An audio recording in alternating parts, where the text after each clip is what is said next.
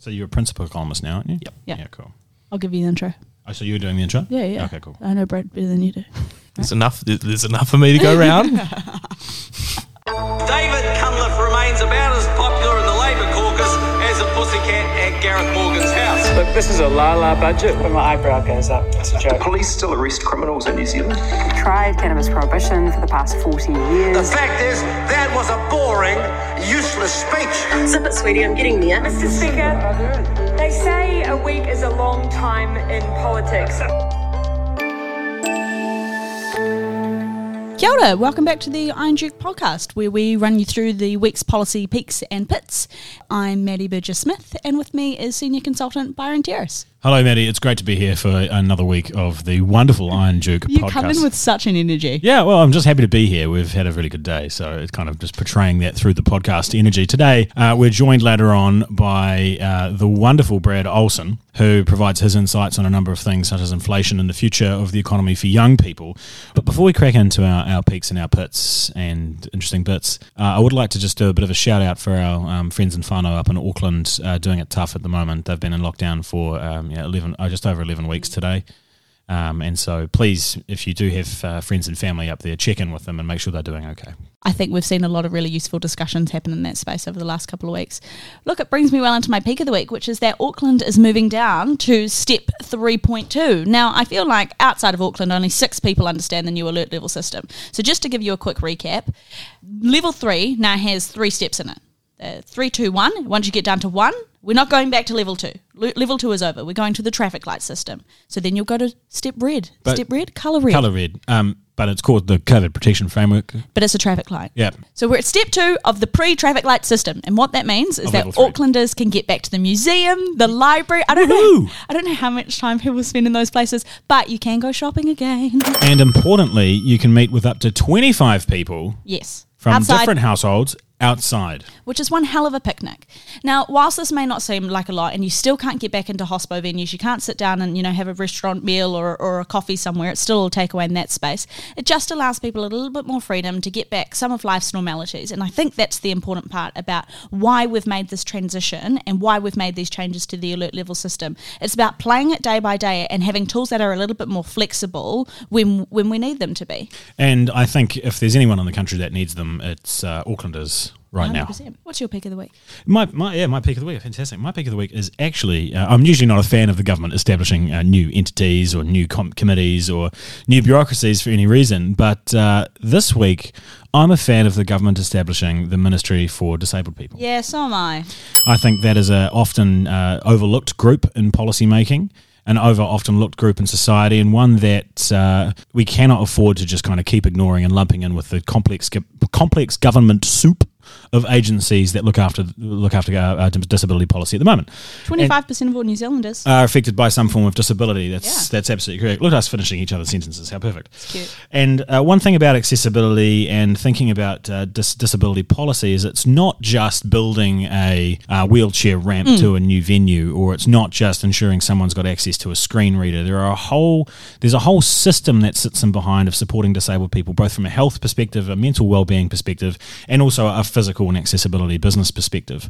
So I think having a centralized uh, one-stop shop, I know that you know, it's an overused term these days, but having a central agency that can actually advocate for them uh, be in a, a kind of a centre of excellence for that kind of support uh, is is really important. We saw the government set up the office of uh, ethnic, com- uh, the Ministry of Ethnic Communities not that long ago, and taking that uh, a bit more seriously. So this is something that I'm I'm really happy to see. But that's all a bit too positive, really, because we've got to have a pit. Those are two very genuine picks from both of us. My pit of the week is the climate change announcement. And you're probably going to go which announcement because they seem to be Coming going thick and fast, Yeah, just like our carbon emissions. Mine was the announcement from James Shaw, who I'm a huge fan of. You're clearly not. Um, the announcement coming from James Shaw that we are going to halve net emissions from the late 1990s. Is it 2005? From 2005 by 2030. Now, it was previously 2040. Now, that would be an awesome announcement if he meant that we were going to be emitting half what we did in 2005, but we're not. Now, it's important to distinguish the difference between gross emissions and net emissions. Halving gross emissions is fantastic. That's a lot of what the Climate Change Commission's recommendations The climate change. It's a lot of what the Climate Change Commission's recommendations are about. But that wasn't what James Shaw is referring to. He was referring to net emissions, which is where we offset our emissions by buying basically carbon credits that are being sequestered elsewhere. We're not taking anything out of our environment. We're just asking someone overseas, not even in New Zealand, but overseas, to plant more trees to sequester more carbon, and then we're giving ourselves a gold star for it. I don't think that washes. Yeah, no, it's a difficult one to. It's a difficult circle to square because the Climate Change Commission said, "Oh no, New Zealand cannot rely on purchasing overseas offsets at all. We're not allowed to, and especially business. Businesses aren't allowed to do that. How dare they?" And so to see uh, the government decide that's how they're going to get to carbon neutrality by 2030 because James Shaw is going to COP, I, think that's kind of a little bit hypocritical, which is a shame to see. And um, if we were going to do an extra for experts bonus pit, a shared pit for the first time uh, in our podcast history, and that is that a bat won bird of the year. Oh, look, as a practicing ornithologist myself, I've actually written a personal grievance to Forest and Bird about Bird of the Year for a mammal winning uh, something that it should not be Byron is a pigeon enthusiast. Uh, exactly. I would prefer to see a general rat of the sky rock pigeon from our balcony here at Iron Duke Towers uh, to win rather than a small mammal. What's your pit of the week? My pit of the week is how inert our city here in Wellington is. And when I say inert and inertia, I mean that the city's not moving. There's there's there's nothing kind of new in the infrastructure space that's happening here, despite the aptly named Let's Get Wellington Moving project, which is frankly an insulting name for something that has its genesis in the year 2007. I had no idea. Exactly. So I in was the still at primary school then. that's great. Um, and so uh, I wasn't. oh my god. Uh, so in 2007, they first uh, the, the the city council here first realised that there's a bit of a bottleneck on the way to the airport whenever you're trying to get there from anywhere. So that's a long time ago. You're supposed to take the bus. Back then you could. There was the airport flyer. Then they got then they got rid of that. That RIP. disappeared. RIP. GWRC. Please please bring back a bus to the airport. Uh, and then in 2008 we had the first plan to say four lanes to the planes Jo, Joe's Joe. but not. But Jo picked that up later. Uh, former mayoral candidate of Wellington. Um, That's for- all I remember about her. exactly. That's niche Wellington local government chat. Uh, and then in 2016, eight years after they realised that they needed to get people to the planes, they formed Let's Get Wellington Moving, and nothing for those listeners in Auckland, nothing has happened since. And yesterday we saw the announcement of the four different options and bendy buses and trams, and now they're to build houses down in Island Bay. Nothing will get built before the 2028. So like they won't even start. There's no shovel in the ground. There's no concrete being broken, no roads being ripped up to start again until 2028. And frankly, as a resident here in the city and as a public policy kind of guy, not only is this terrible public policy, it's actually insulting to ratepayers here. It's actually insulting to people that want to see some progress.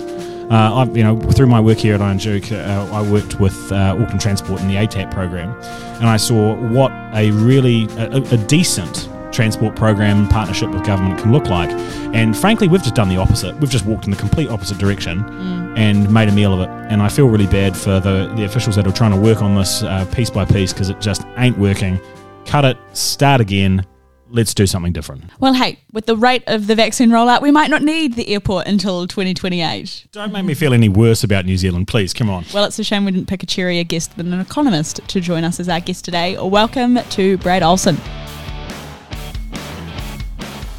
Hey, well, Brad, thanks heaps for making the time and coming along today. Brad is a principal economist and also a director at Infometrics Partners. He is, fun fact, also New Zealand's youngest JP. Indeed. Thank you so much for having me along. No you're, you're also um, probably one of the most seen and recognisable economists in the country. If you have a television set, you've probably seen Brad's Lovely beautiful- face. Beautiful face. Yeah, p- perhaps, although uh, economists are generally better to be uh, talked about but not seen quite as much. We're often quite bad at explaining things and having to, uh, I guess, talk about why our predictions last year were wrong and why this year's ones might be right. Ah, well, you can't be any worse than Treasury and house prices. You're a humble guy, Brad. That's why we've got you on the show. So one thing that's not humble at the moment, though, is inflation. We know that it's the highest in 30 years, uh, with the caveat you'll talk about in a second, no doubt. Um, so talk us about the impact of inflation, some of the causes, and is it here to stay or is it just temporary? I think we've got to be uh, go back in time a little bit. You know, we've been existing over the last decade with a very low inflation environment. We haven't been seeing those same price increases that we saw before the GFC in that sort of weird period when the economy economy was still trying to regain momentum. It was still going a bit slow. Now we are very much seeing very hot inflation uh, coming forward. That 4.9%, as you said, the highest we've seen in, in over 30 years, uh, excluding the one time that we increased GST back in 2011. So this is hot. That means that households are paying a lot more Mm. for the goods and services that they're, they're accessing. What it also means is that cash in your back pocket buys less. That, that that's the, the long and the short of it. And it does uh, start to create some real pressures when you're trying to get stuff. You're trying to make your money go as far as possible, and your your bang for buck is just going down. It just burns a hole in your wallet, doesn't it? Absolutely. And the challenge I think we're going to have for a lot of households is this is coming at the same time as there's still cautiousness and uncertainty about where we're heading next. So if we are starting to have those uh, inflation rates head higher, people are going to become nervous about what they can actually spend their cash on. So, what does that mean for wages and, and salary increases this year? How much do you need to get this year to get ahead? You've got to be getting a fair bit of money. What we know over time is that this has been a growing issue. We know that inflation, of course, 4.9% in the September quarter. Uh, wages in the June quarter going running at about 2.1%. So one step forward, two steps Going back. Not enough. Very Going much so. yeah. More importantly, the distributional hits are huge. We know that 73% of New Zealanders in the June year either didn't have a raise or had a raise that was below inflation. So again, you've got a lot of people that aren't making a whole lot more. They're going backwards uh, when it comes to their finances. So is this structural? Is this temporary? Is it here to stay? Or is the RBNZ going to perform a Superman move and save us from this devil? Look, I think we've got to be realistic. This is probably here to be a bit more persistent than we've been giving it credit for. That's not to say that we're going to have 4.9% forever, but we are probably going to have hotter inflation than what we've experienced for a longer period of time. And that's because as we look across the world, there's quite a few drivers of it. We're seeing the likes of uh, shipping costs, of course, those Yeah. supply chain disruptions making it really, really difficult. Uh, if you're a retailer, you haven't got as much stuff to sell. That therefore, why would you be doing discounting or similar? You're going to have to put the price up to me, make sure that people are making the right sort of decisions. Um, we're also seeing, of course, energy prices continuing to go up. Petrol now at nearly two dollars fifty a litre. All of that stuff is coming forward. The big challenge, I think, is that we've got what economists talk about as both tradable and non-tradable inflation. So we've got the stuff coming in from overseas, right? New Zealand can't do anything about that. We take petrol prices from Yeah. the world. They they tell us what they are. But here domestically, we've got stuff going up as well. We've got rents. We do put a lot of additional taxes on a lot of what comes in, so we do have control in that space. Oh, completely. But you know, when the oil price has, has nearly doubled over the last twelve months, that we, that's where we're starting to see the uh, um, effects that we can't be moving quite as much. Domestically, though, you look at rents. Right, rents are up in, a, in an incredible regard. Electricity prices are all doing the same thing. Rates as well, quite a key mover. Um, That's what happens when you underinvest for thirty years, and councils all of a sudden have to really start to, to push uh, some some money going forward. All of that, though, says that we could be seeing that inflation ride higher for longer. If that happens, and certainly at the moment with the economy, generally speaking, in a hotter inflationary period, RBNZ's going to have to increase interest rates. They're wanting to dampen as much of that excess or additional demand we've got at the moment. Yep. So, if you're an aspirational Kiwi, isn't it just easier to move offshore at the moment? Things are easier, and there's job demand anywhere you look. Not to mention you can travel. Yeah.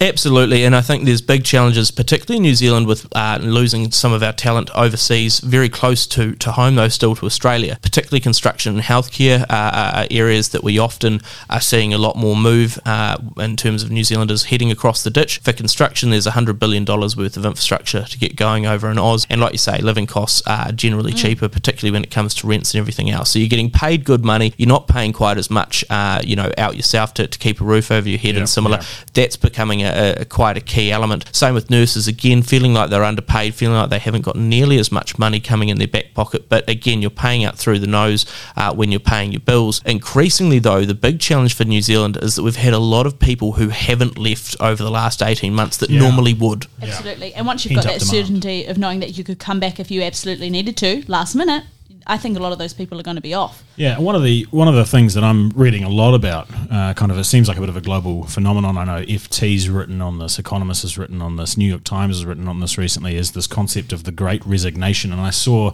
Sharon Zollner from ANZ today even talk, talking about that. Is that going to happen here? We could see some elements of it. I think New Zealand's in a slightly different position just because of how our labour market has reacted from COVID 19, and that some of the drivers of why people are moving around are probably a little bit different from what you're seeing around the Great Resignation resignation uh, across the world. What we've also seen though is that the labour market has continued to tighten in New Zealand. So what we're having at the moment is those wage pressures are starting to increase where workers are saying, well, look, I can get a better job elsewhere, so I'm going to be looking for more pay, either from the current boss or from someone else. Increasingly, though, and this is uh, probably the greatest difference we've seen in a while, is that job poaching is going higher. So it's Yeah. not so much, you know, the, the general resignation story of, look, I'm sick of it, I'm going to find a new opportunity. Actually, the new opportunity has found me.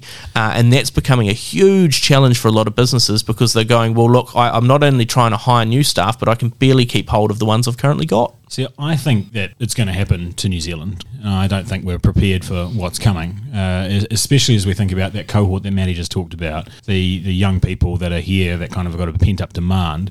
And so, come about March next year, I think New Zealand is going to see a remarkable loss of talent, and it will be of a certain type of worker that can take their skills all around the Anglosphere, primarily around the world. Uh, and I, I really hope that people are thinking about what comes next, because if we're going to have the same immigration settings, then you're not going to be able to get uh, staff to fill those slots.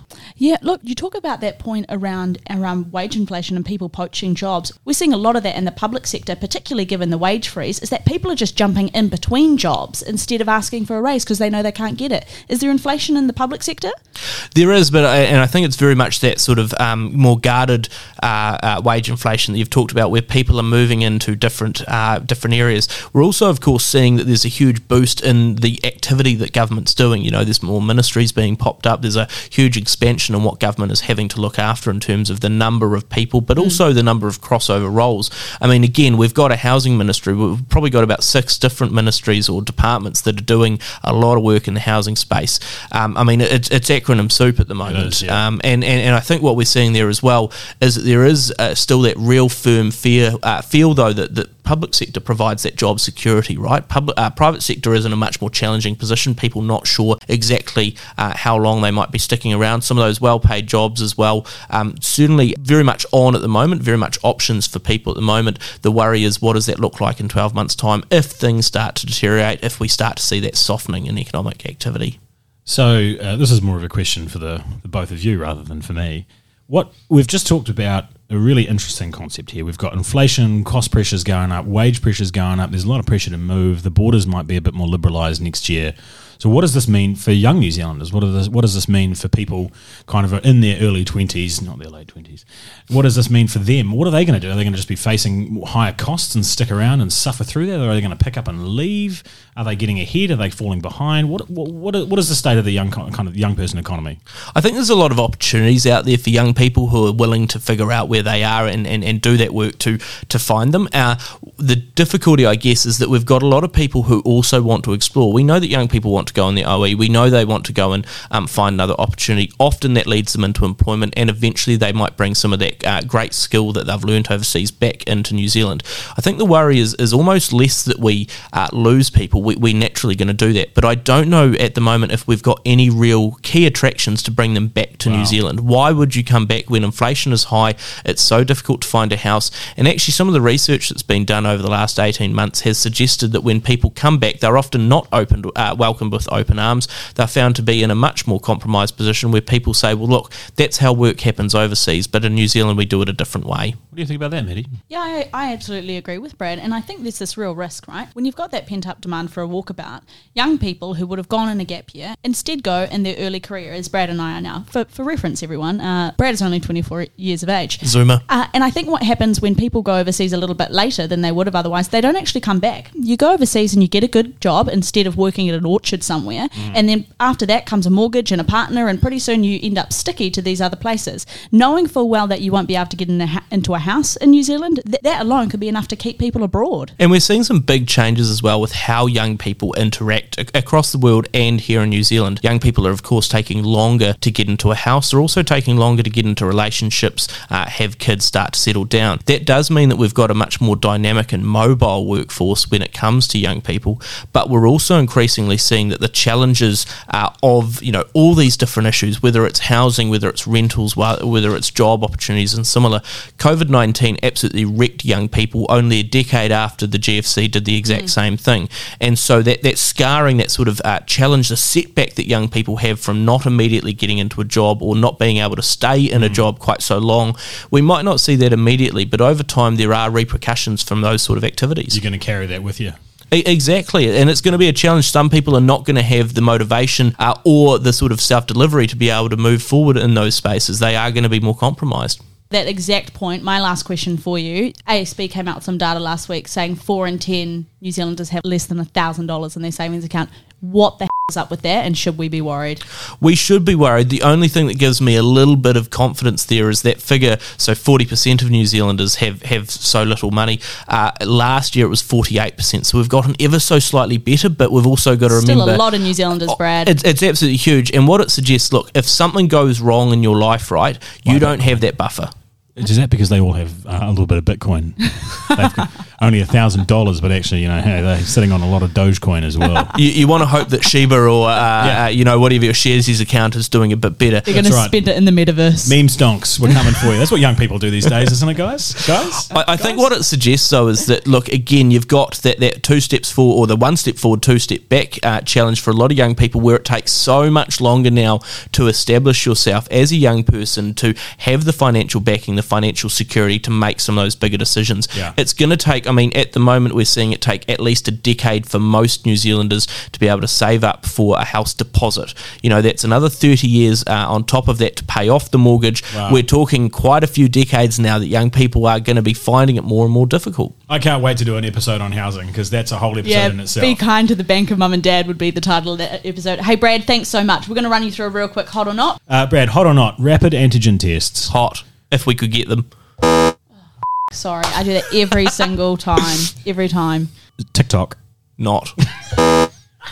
Uh, and last one from me is Biden falling asleep at the COP conference. Definitely not. Oh, come on, mate. He's 78. He needs a nap. That's all right. We all No. take naps now and again. Naps are for nighttime. Ah, Squid Game. hot. Not. Uh, no, ding for me, please. See, I control the buttons. Thank you. Let's get Wellington moving. Not, Not, hot. coming. Not- Not, hot. Not, not- hot. Not, not. Not coming through till 2028. Consumer confidence tanking. Not. Yeah, that's a big not for me either. Melbourne Cup. Not. Do you not like horses? Good on you, mate. I'm just not a big horse racing fan. Bendy buses. Not. Hmm. Um, trams then? Oh, hot. There we go, everyone. You heard it here first. Bradley Olsen is a tram man. Uh, Brad, thank you so much for your time here on the Iron Droop podcast. It's always a pleasure having you in the office, uh, in the studios here. We look forward to seeing you on the TV in the next couple of days, no doubt. Thanks so much for having me. All right. Appreciate cheers. it, mate.